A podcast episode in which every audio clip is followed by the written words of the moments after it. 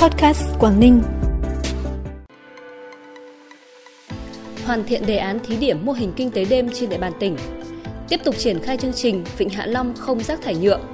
Quảng Ninh tập trung tiêm vaccine COVID-19 mũi 1, mũi 2 cho trẻ em từ 5 đến dưới 12 tuổi và mũi 3 cho trẻ em từ 12 đến dưới 18 tuổi trong tháng 9 là những thông tin đáng chú ý sẽ có trong bản tin podcast hôm nay ngày 6 tháng 9. Sau đây là nội dung chi tiết. Thưa quý vị và các bạn, sáng nay Ủy ban nhân dân tỉnh tổ chức cuộc họp nghe và cho ý kiến hoàn thiện đề án thí điểm mô hình phát triển kinh tế đêm trên địa bàn tỉnh Quảng Ninh giai đoạn 2022-2025. Tại cuộc họp, đại diện các đơn vị sở ngành đã phân tích về tiêu chí lựa chọn địa điểm thí điểm thực hiện đề án như có lượng khách du lịch ổn định, kết cấu hạ tầng đô thị cơ bản, không ảnh hưởng đến đời sống dân cư xung quanh. Các đơn vị cũng đã bàn các giải pháp đề xuất huy động nguồn lực đầu tư, hành lang pháp lý, xử lý các vấn đề môi trường, rác thải, tiếng ồn và an ninh trật tự khu vực có hoạt động kinh tế ban đêm. Cũng trong sáng nay tại Bảo tàng Quảng Ninh, Viện Nghiên cứu châu Âu thuộc Viện Hàn Lâm Khoa học Xã hội Việt Nam phối hợp với Quỹ Friedrich Naumann Foundation tổ chức hội thảo giới thiệu sách, chính sách khuyến khích phát triển chuỗi cung ứng ngắn hàng nông sản ở Việt Nam trong bối cảnh mới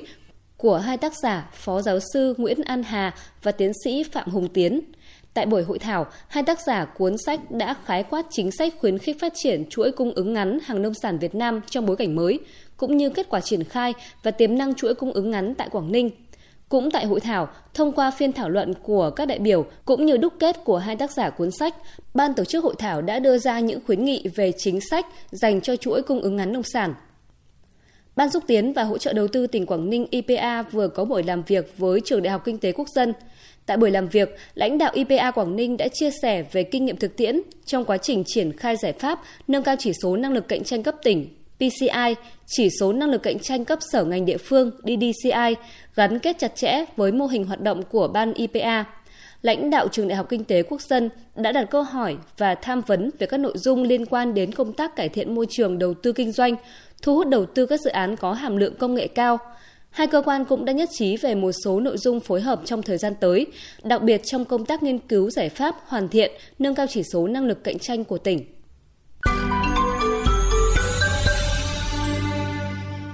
Bản tin tiếp tục với những thông tin đáng chú ý khác.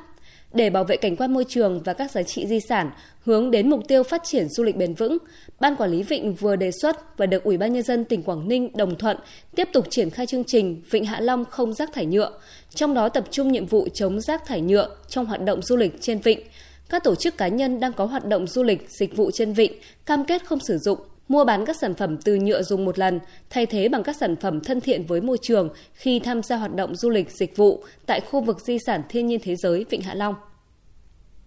Tính đến ngày 4 tháng 9, tỉnh Quảng Ninh đã thực hiện tiêm được hơn 4,1 triệu mũi vaccine, trong đó gần 3,5 triệu mũi cho người trên 18 tuổi, hơn 355.000 mũi cho trẻ từ 12 đến dưới 18 tuổi,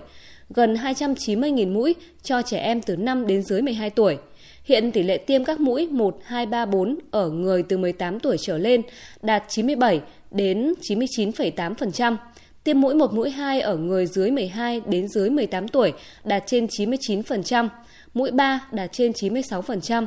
Trẻ em từ 5 đến dưới 12 tuổi đã được tiêm mũi 1 đạt 99%, mũi 2 là 96,78%. Trong tháng 9, tỉnh Quảng Ninh tập trung tiêm vaccine phòng COVID-19 mũi 1, mũi 2 cho trẻ em từ 5 đến dưới 12 tuổi và mũi 3 cho trẻ từ 12 đến dưới 18 tuổi, đảm bảo cho năm học mới an toàn. Theo Ban An toàn Giao thông tỉnh Quảng Ninh, trong 4 ngày nghỉ dịp lễ quốc khánh mùng 2 tháng 9, trên địa bàn tỉnh Quảng Ninh không xảy ra vụ tai nạn giao thông nào. Trong dịp này, các lực lượng chức năng của tỉnh đã tiến hành kiểm tra, xử lý 673 trường hợp vi phạm trật tự an toàn giao thông đường bộ, 11 trường hợp đường thủy, phạt 1,418 tỷ đồng, tạm giữ 76 phương tiện, tước 66 giấy phép lái xe.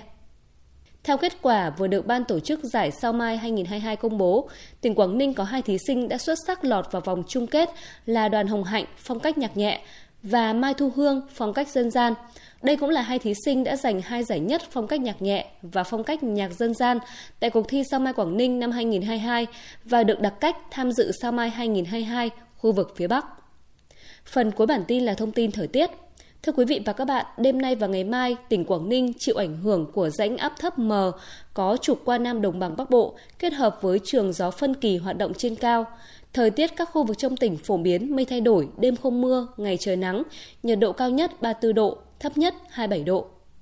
Thông tin thời tiết đã khép lại bản tin podcast Quảng Ninh hôm nay. Cảm ơn quý vị và các bạn đã quan tâm đón nghe. Xin kính chào tạm biệt và hẹn gặp lại.